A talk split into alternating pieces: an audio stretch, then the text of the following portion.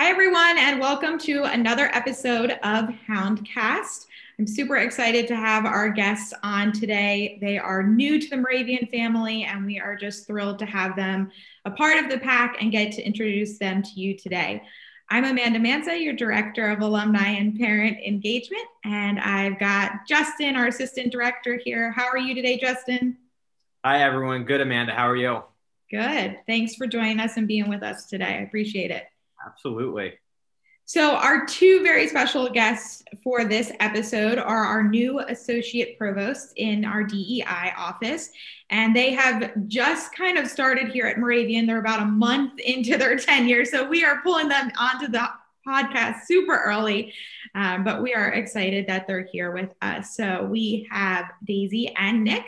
So, Daisy and Nick, I'm going to turn it right over to you guys so you can introduce yourselves and tell everybody a little bit about your background, where you're coming from uh, prior to Moravian. So, Daisy, you want to kick us off? Sure. Thank you, Amanda. And you are spot on with the about a month. Today is actually our one month Moravian. Oh, my goodness. so, how better to celebrate it than with y'all and sharing a bit of our story? So, That's definitely perfect. the invitation. Um, Oshio, Oshigotsu, Ushikano. Uh, my name is Daisy, Associate Provost of Community Equity and Engagement and an Assistant Professor here at Moravian College. Um, prior to that, I was working with Inclusive Community, a consultancy firm that I started that focuses on equity and inclusion.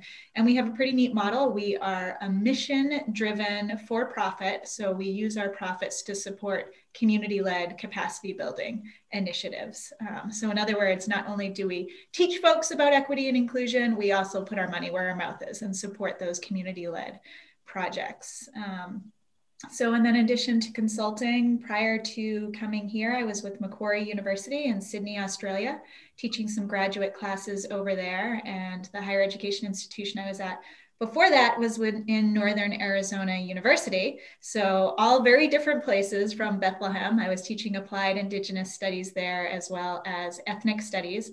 Also, have a strong background in student affairs and student life with Multicultural Student Center, Native American Student Services, LGBTQ plus services, um, and then also with the University of Montana, where I'm a field instructor. And this might speak to your passions, Amanda, um, teaching environmental science, geography, and natural history for them. Awesome. You have quite a wide range of background there. There's a little bit of everything and a little bit of everywhere too, it seems like. Definitely eclectic. Yeah, absolutely. Well, we're glad to have you with us. So thanks for joining us. And Nick, do you want to share a little bit about yourself? Sure. I'm Nick Creary. I'm the Associate Provost for Academic Inclusion and Innovation and an associate professor in the Department of History. Um, by training, I'm a historian of Africa and African Americans and the African diaspora. Um, most immediately, I'm coming from the University of Iowa, where I served as the associate director for the Center for Diversity and Enrichment. Um, that was the only student facing unit within the Division of Diversity, Equity, and Inclusion there. So I've had quite a bit of experience working with students and then also almost 20 years working as a faculty member at a variety of um, institutions teaching African and African American histories, most recently at Bowie State University, the oldest HBCU in Maryland. Um, what else? Yeah, again, historian by training. You know, most of my research was on Southern Africa and looking particularly at anti colonial liberation movements and struggles. And so um, I've sort of you know, brought that consciousness or awareness to bear on my work in African American history. Um, been doing a lot of work recently on the history of lynching in Maryland. That started out as a research project with some students at Bowie State and that led to the creation of the Maryland Lynching Truth and Reconciliation Commission, of which uh, I am a I'm sitting as a as a commissioner on that on that body, and so we're doing some some very you know, challenging but rewarding work. It's the only statewide uh, institution that is you know examining the the legacy of lynching So I'm really excited about that work and to, wow. to bring some of that to Moravian. Um, yeah, I'll stop there for now. no, that's fine. Absolutely. It's great to hear everything that you all are involved in and kind of that that broad audience that you you know have had and you have areas that you have worked in that you're able to then bring to Moravian. Um, so you both have been in higher education previously. Was that you know we are we were talking a little bit earlier offline about kind of our our backgrounds and, and where we came from. Was higher education something that you always kind of knew you wanted to go into? Well, for me, I always jokingly say it was my high school students that inspired me to go back to graduate school to work at this level. Um, you know, again, I had a couple of years teaching high school and was less than thrilled having to teach the New York State Regents exam curriculum. And I think I was, uh, well, my students were probably less and thrilled to have me teaching them. So um, that's when I made the transition to, to working in higher education. I also, you know, that's when I fell in love with doing research. Um, you know, and sort of getting, you know, what I like to call that stuff of history all over your, your hands as you're going through these boxes of documents that no one's looked at for like 50 years. um, you know, but then coming out of the archives and sort of, you know, having that knowledge, you know, and that information to start talking with people to see how we can, and again, for me, it's not just, well, let's look at the, the dusty documents, but how do we make this a usable history? How do we use the history as a tool for liberation? Um, has sort of been the, the motivator for me. Um, and so I always, you know, am looking to find a way to, to use this as a tool um, so that the people about whom I'm writing and to whom I'm going to, to share their, their stories with, you know, how can they use the work that I do as a tool to further their liberation struggles. Thanks for sharing that, Nick. Appreciate mm-hmm. Daisy, what about you? Did you know that you wanted to work kind of in higher ed all along, or was that something that came kind of down the line? I had no idea that I even wanted to go to school in higher education. I had a bit of a, a bit of a non-traditional path to the academy, um, first person in my family, and my father got a job for facilities working the night shift, so the overnight shift at a state university. And it was through his work that I was able to see higher education as a financial option for me. Um, and, you know, since then, I graduated, got my undergrad degree, was one of those undecided students who switched majors a bunch of times, almost dropped out of school. Instead, I rode my bike across the country to California and did a year there through National Student Exchange. And it just changed my outlook on education entirely. A lot smaller classes, a lot more engagement with faculty members, um, incredibly dynamic speakers that were coming to campus. And that's when my, my love for higher education was really born as a pathway to a bigger, broader world um, beyond what, what I knew and had been exposed to previously. Um, and then from there, of course, I took my degree in hand, ready and, and capable for a career, and moved into my truck and spent five years uh, camping, working odd jobs, and traveling the world. I am also the first passport holder in my family and would be the only one if Canada didn't now require a passport where my dad is from. So, uh, certainly veered from the norm as far as my, my family's lifestyle is concerned. Um, and it was a reality for me in ways that it wasn't for them. So, that's something that I'm super grateful for. Um, I went back to higher education after my, my five year stint where I was primarily working on community organizing, um, different community led initiatives, always with a focus and foundation on equity and inclusion, um, primarily with a focus on, on Native lands and rights. Um, and so went back to higher education, again, uh, financial concerns about access and being able to achieve a higher ed degree. I picked a program that did not require standardized testing uh, because like so many students of color, there was a lot of stereotype threat, you know, that I, that I didn't belong and imposter syndrome. So I chose my graduate degree based on what institution did not require me to take a GRE for the major that I was going into for my master's in education. Uh, and so enrolled in a school in a town that I'd never been to before um, based on being able to access that point. And that's something that really speaks to me at Moravian College with the testing optional. Um, you know that that it doesn't limit students based on an intellectual quotient that was created based on mainstream knowledges, right? And instead creates a point of equity and access for those students uh, who have told that they don't belong and don't see a lot of students who look like themselves there. So got my master's degree um, through that. And while I was there uh, to get the tuition break, I started working for the institution and found that I really enjoyed uh, being part of the higher education community and culture. Made a lot of solid connections, met a lot of mentors, um, really learned a lot by listening and observing folks around me who knew how to navigate the system a lot better than I did. Um, and so after that, uh, I was I was uh, committed I guess you would say, to higher education. I did find, though, that there were some limitations within higher education. I'm definitely somebody who believes in walking your talk, and a lot of the community organizing that I was doing in the state of Arizona was around equal rights, was around immigrant issues, um, was around indigenous lands and sacred sites and development. And so being able to find my voice through inclusive community, having another hat that I could wear representative of the private sector where I wasn't necessarily representing the academy or the institution, enabled me to really further those platforms um, as well as community organizing at the local level with city council.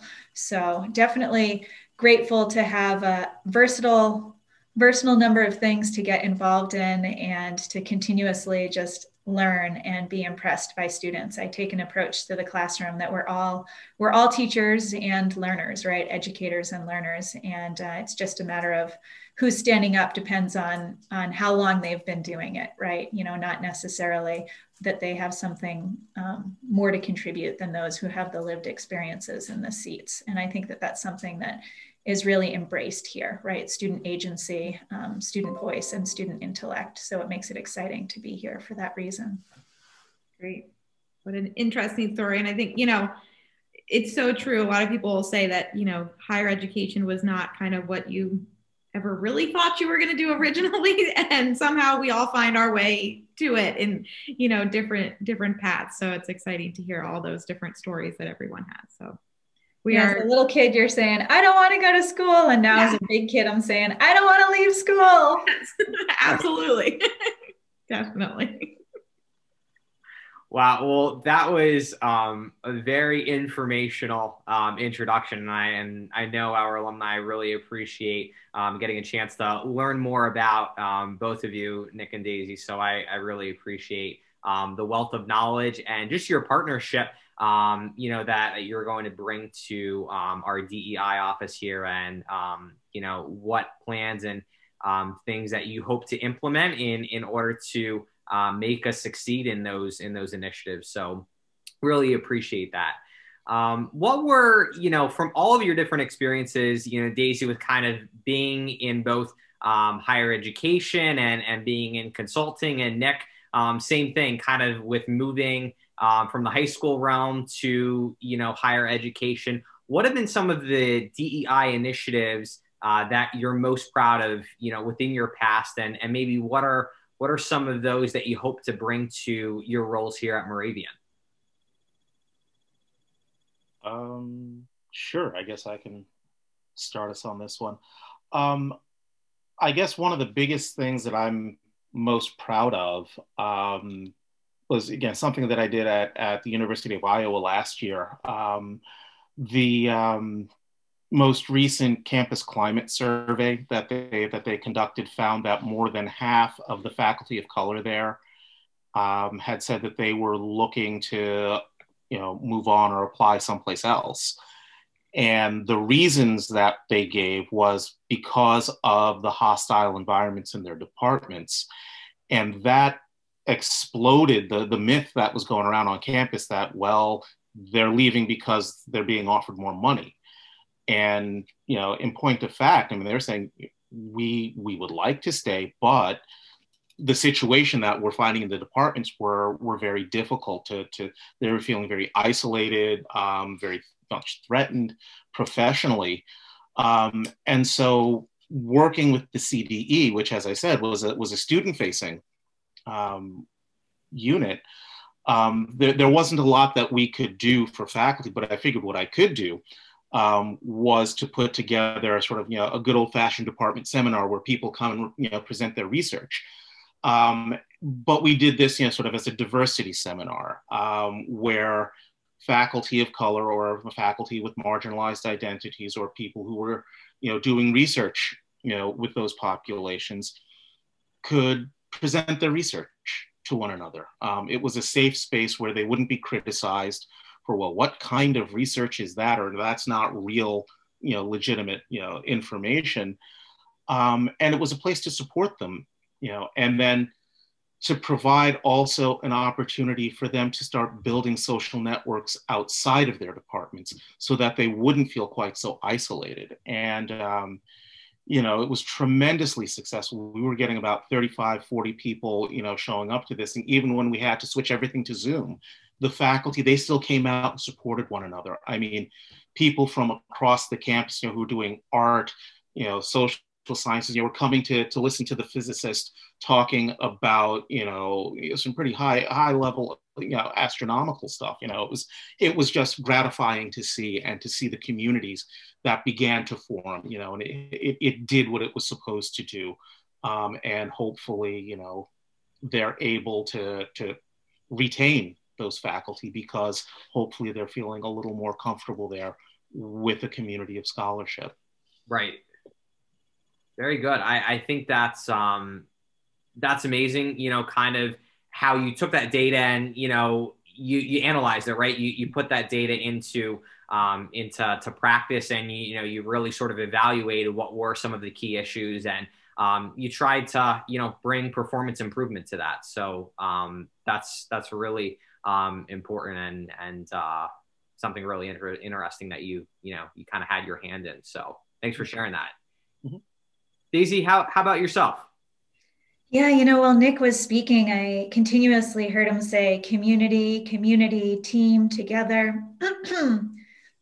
and so along those lines, um, our cultural lessons teach us humility, and those that humility is based in relationships, respect, and reciprocity. So kind of want to speak to accomplishments more from a, a team level than an individual level. So, um, kind of from macro to micro on a national level, inclusive community has been instrumental in influencing policy reform.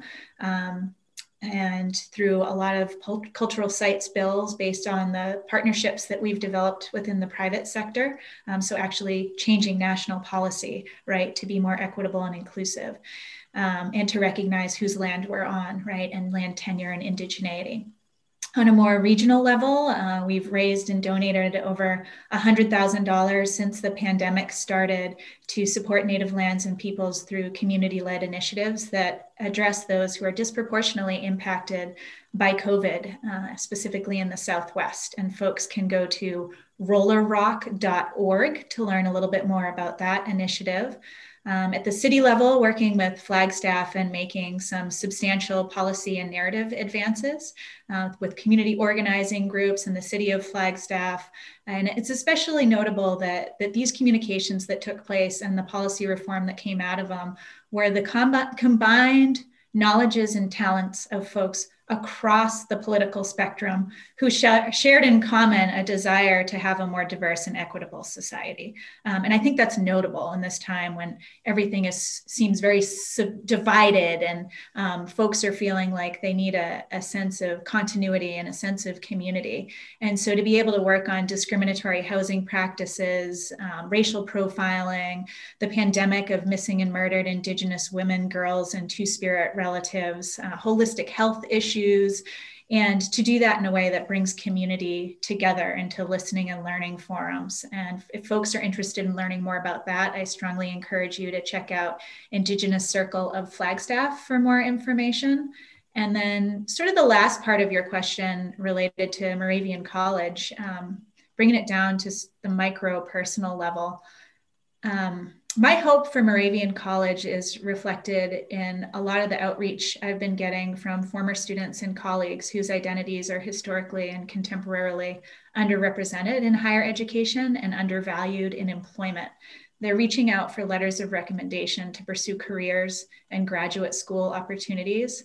And I'm committed to Moravian College because I believe in their potential to transition to a culture that inclusively and equitably rebuilds the capacity of students, staff, and faculty. And I intentionally say rebuild because I think oftentimes we look at populations who have been minoritized, oppressed, otherized, pushed into the margins as um, you know, uh, coming from a place of deficit instead of seeing the difference as strength and recognizing and owning privilege and advantage in ways that it's created those systems that have marginalized and have oppressed and using that privilege and advantage that we have as holders of higher degrees right to be able to break down some of those boundaries that exist. And that's not to say that you have to have those fancy magical letters after your name to do that, but it is to say that this is one of those systems that has um, excluded and acted in ways that have not been for the benefit of, of folks who have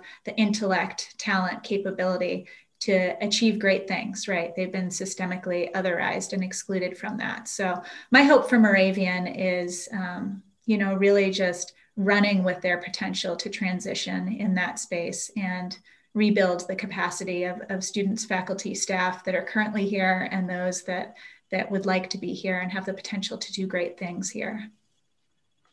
Fantastic. Well, well said. Um, and I, I, appreciate, you know, um, sort of your hopes and, and just talking about what you've, you know, what accomplishments you've, you've succeeded in the past um, with ha- is there any you know initiatives currently or or any upcoming initiatives you know that, that both of you can can speak about in the DEI office that you're currently working through? I, I know this virtual transition has has probably kept both of you quite busy um, with uh, with just the onboarding process. But any any sort of um, initiatives or or things that you're kind of working working through currently? Yeah, I've got a couple of things that I'm trying to get spun up, and and again, mostly sort of you know doing some some grant writing uh, to try to start working on developing a pipeline of students with diverse backgrounds, so that we can start increasing the numbers, but then also um, working on trying to get some funding to get an orientation program um, similar to the one that I ran at the University of Iowa for historically underrepresented global majority LGBTQ first generation students up and running because um, that program, which had a, a private donor, um, you know, funding that one um, for the last 15, 16 years, I mean, we, we've got, you know, we, the University of Iowa has lots of data, about 15 years worth of data to show that the students who participate in this program, you know, their persistence and retention rates from first to second semester, first to second year, not only outpace the, you know, the underrepresented students and, you know, and, you know, marginalized students um, who didn't participate, but they're out, you know, outstripping all of the students, you know, white students included. Um, and so I'd like to see if we can put together something comparable here. Um, and, and, again, one of the things that, that really attracted me to Moravian was its size. It's small, so that you know whatever we do is going to have a significant and substantial impact across campus. And so I'm hoping that if we can get that up and running, uh, we'll be able to see some significant increases in the persistence and retention and then hence graduation rates uh, over the next four six years. Fantastic. Did you want me to add to that? that would be great, Daisy. Pausing and waiting. I think that Nick did a great job, so I wasn't sure if you wanted me to chime in. Um, another question that that I had, um, and kind of following up with that is, you know, if alumni would like to get in contact with you, you know, if they have any recommendations, if they have any suggestions, if they just want to talk through their Moravian experience, you know, what is the best way that they can get in contact with you in your office? Um, they can make checks payable to Office of Diversity, Equity, and Inclusion. Um, subject line, moving it forward, pointing the needle towards equity. Um, no, I think I think one of the best ways to reach us, we have a whole team, right? We're two we're two folks of a whole team, and when I say that, I don't mean we have a huge staff within our office. I mean that that folks came before us and laid the groundwork, and these are continuing efforts that we're picking up from and running with, and we wouldn't be able to to be effective in the ways that we intend to if it wasn't for their work and their contributions. So that said, you know, reach out, reach out to our team, reach out to the community. Um, DEI at moravian.edu is an email address that will find its way to Nick and to me and to the Janes and the Carols and all the other folks that have been involved with what we're doing. Gavin, I call him our command center. He's a he's a temporary admin that we have that we would not be able to function without. Um, so that's a great way to reach us. Our website also includes a diversity action plan that speaks to a lot of what Nick was talking about and identifies a lot of the structures around next steps that we intend to take and that we're currently undergoing. Nick, I don't know if you want to provide more contact info. I would give my own personal email address um, or my own Moravian email address, but I am up to my eyebrows in inbox and I, I can't seem to dig myself out. So I don't want to miss those important contacts. And I'm not sure how to check my voicemail, to be honest. So you can call, but I might not get it. Uh, working on it. It's part of the onboarding process. We're getting there. We'll work on that. Yeah. But I mean, actually, our our phone numbers are actually listed in the uh, the Moravian directory, so you can find us there. And I have figured out how to how to access my my voicemail, um, and I actually even responded to a couple of them so far.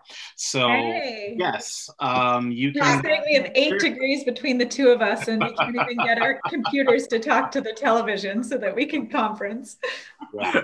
So, but yeah, I mean, if, if folks have ideas or if they want to talk to us um, you know, the other thing that I think is really important, you know, particularly for alumni who are out there, if they want to share what some of their experiences mm-hmm. have been, to let us know how far we've come and yet how far we still have to go. Mm-hmm. Um, those stories are important. That information is tremendously important, particularly when we start going to bat for various constituencies here, whether it's faculty or students, you know, and that's another issue that's, you know, particularly near and dear to my heart is making sure that our faculty of color and our faculty of diverse backgrounds have the support they need to be successful as they're going up for tenure and promotion. Um, that, you know, is particularly you know troubling you know writ large across the academy in the united states the number of of faculty of color that actually make it, you know, through promotion and tenure and then get promoted to full professor are are frighteningly low. So, you know, if if you have stories or if you know of where we can, you know, speak with people and you want to share those stories with us, please do. We need that information so that we can be more effective advocates for the people that we are here to serve. Absolutely, and and um, you know, as far as putting up the information for the general, you know, DEI um, email address and contact information, uh, we can you know be sure to put that information up on our podcast platform so um, that alumni can access that and and be sure to get in contact with you. Um, you know, if they'd like to share any of those experiences and, or any recommendations and um, suggestions moving forward as we kind of build out um, you know what DEI um, continues to look like at Moravian. So not a not a problem with that. Absolutely. And if there's ever, you know, for any of our listeners, you can always reach out to Justin and I. We can make the connection and get you Daisy or Nick or the DEI office as well. We're more than happy to make it. And and you know, all joking aside, as Daisy said, you know, there there always is an opportunity to make uh, a gift to Moravian to really support these efforts. Um, and you can do that very easily on the website if you go to moravian.edu slash forward uh, forward slash make a gift. Um, and you can put that designation in there as well that it's for, for DEI. So we're happy to help them in any way possible. Daisy Nick, before we wrap up here today, we have one question that we ask everyone that comes on our podcast. Uh, it might be a little bit more difficult for you guys to answer since we're only a month into your tenure here.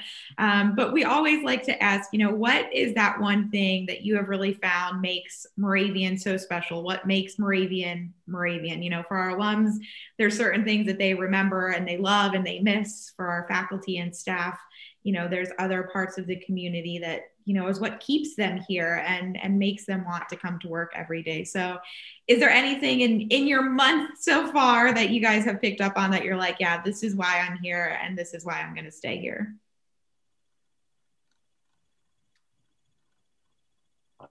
Nick and I do this all the time where we look at each other. Is it going to be you? Is it going to be me? Is it going to be you? Um, I'll take this one first, Nick, since okay. I, I, usually sit back and, and ride your coattails. Um, for me, it would be Diversity House. It would be the DEI house. You know, it's I walk to work every day. I live about a mile from campus, and uh, I walk by the Indian Mission School, and I see messages about you know educating the Indians and and all this messaging that says that Native people don't have a presence here in the contemporary here and now. And then I walk to campus and I see that Black Lives Matter sign or flag rather hanging on the porch of Diversity House. And I'm like, I'm home now. I belong here. That would be my one thing. And the people that I've met that have been incredibly welcoming to, to, to think of this as a home, right? That's made all the difference for me. Absolutely. And for some of our listeners who don't know, we do have, as Daisy was talking about, she's talking about that DEI house. Um, that's a somewhat newer space. So some of our older alums may not know about that. Certainly is something that they probably didn't have access to when they were a student here, but there is um, a house right on Main Street that is dedicated to our DEI offices and space um, for some of our students to gather in a safe way right now because of everything going on but you know to, to gather and come together. So that's what daisy's talking about when she says the dei house for anyone who doesn't know. Come visit us third floor penthouse suites. Or just stick around on the on the first floor in what we like to call the family room. There you go. Yeah, more often than not, I'm I'm walking around the house without my shoes on, you know, just in my socks. So just to give you a sense of how comfortable we we try to keep it. Mm-hmm. Um, you know, and, and again, as Daisy said, I mean, you know, more often than not, I'll usually I, I'm a little further away from campus, but I'll oftentimes, if not walk in the whole way, at least you know, or drive into South Campus, and then um, we'll usually meet up somewhere around the the bookstore and walk in together, and we'll get some strategizing time, you know, in before we actually get to the house. Um, but yeah, I mean, I think you know, picking up on what she said, you know, it's that that for me, it's been that wonderful warmth of community. Um, I mean, even before we got here, I mean, my my own private email, you know, started getting flooded with you know with messages welcoming us to you know to Moravian, and I mean, I, I've never been so eagerly anticipated as as I've been here, um, and, and, that really really makes a world of difference. I, have not really felt you know this wanted before professionally, and so I'm kind of, it, it's been you know reassuring and to get the kind of support that we have had you know from from President Grigsby down um, has just been tremendous. Wonderful. So go Greyhounds. Yes. Mm-hmm. Well, thank you so much for joining us today, you know, for giving us a little bit of information about yourselves. You know, Moravian is so happy to have you guys, and I'm sure that all of our alums are ready to come to campus and to be able to meet you at events, and hopefully we'll be able to do that soon. Um, so, thank you both for taking the time out of your busy schedule since we're just getting started and, and Daisy's still trying to figure out her voicemail and all of that. we appreciate you guys taking the time to join us on the show. So thank you both so much. And again, just a big welcome to Moravian. We're so happy to have you here with us. We're happy to be here. Thank you. Yeah. Absolutely. For all of our listeners, thank you for tuning in for another episode of Houndcast, and we will see you guys in a few more weeks. Have a good one.